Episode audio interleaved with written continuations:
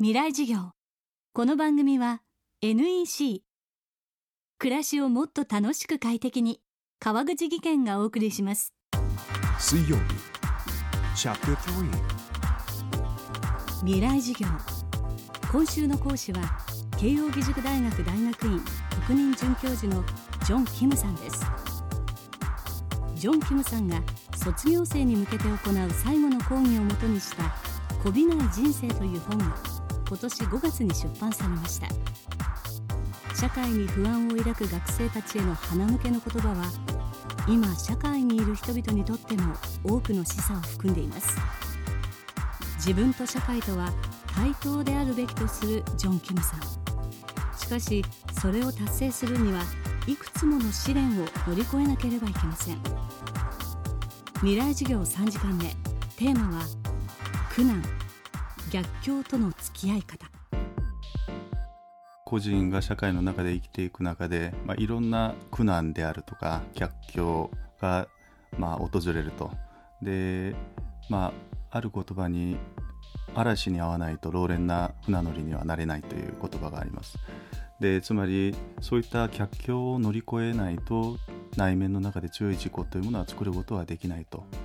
で順調な中で偉業を達成した偉人というものはいないわけで誰よりも逆境を経験をして厳しい逆境を経験してでそれを乗り越えた時に強い自分として生まれ変わることができるんで、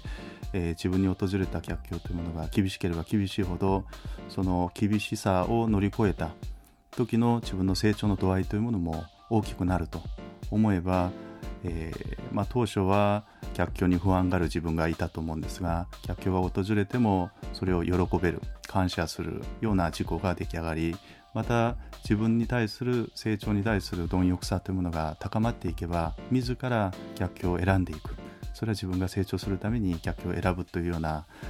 え、まあ、選択もあり得るかと思うんですね。なので神様はおそらく自分にそういった逆境というのを乗り越えるキャパシティがある人にそういった逆境を与えるんだと。また自分を苦しめるために逆境を与えるんではなくて自分を強くするために逆境を与えてるんだというふうに自分で受け止めて逆境と出会った時はこれを乗り越えてやろうと。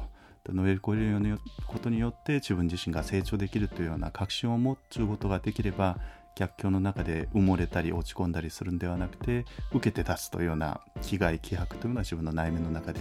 生まれてくるような気がしますので逆境というものは決してネガティブな要素として自分で受け止めずに逆境というものは成長のチャンスだという形でポジティブな形で解釈をして自分が行動を起こしてその逆境を成長に変えていくということを自分の中でケチをする人間というのは中長期的に必ず注意子になっていくんじゃないかと思います。この番組はポッドキャストでも配信中です。過去のバックナンバーもまとめて聞くことができます。アクセスは東京 FM のトップページからどうぞ。ここで11月2日未来のために開かれる公開授業のお知らせです。FM フェスティバル2012未来授業明日の日本人たちへ。日本を代表する3人の知の巨人養老孟司北川智子ロバート・キャンベルを講師に迎え領土問題エネルギー問題さまざまな課題を抱える世界の中の日本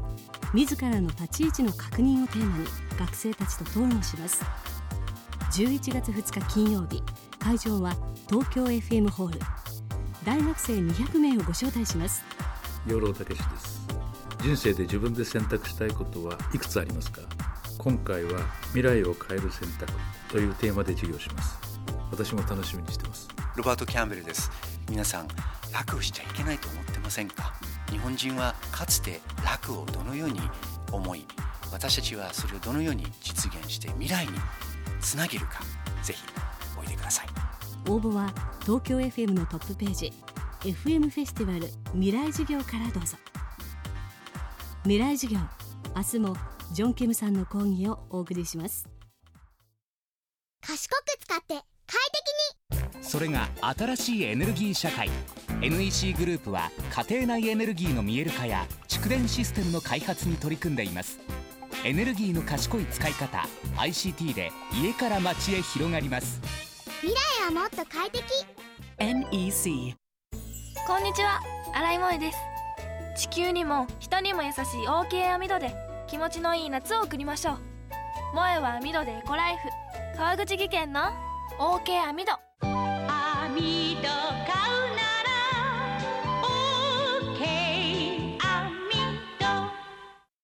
未来授業。この番組は NEC 暮らしをもっと楽しく快適に川口技研がお送りしました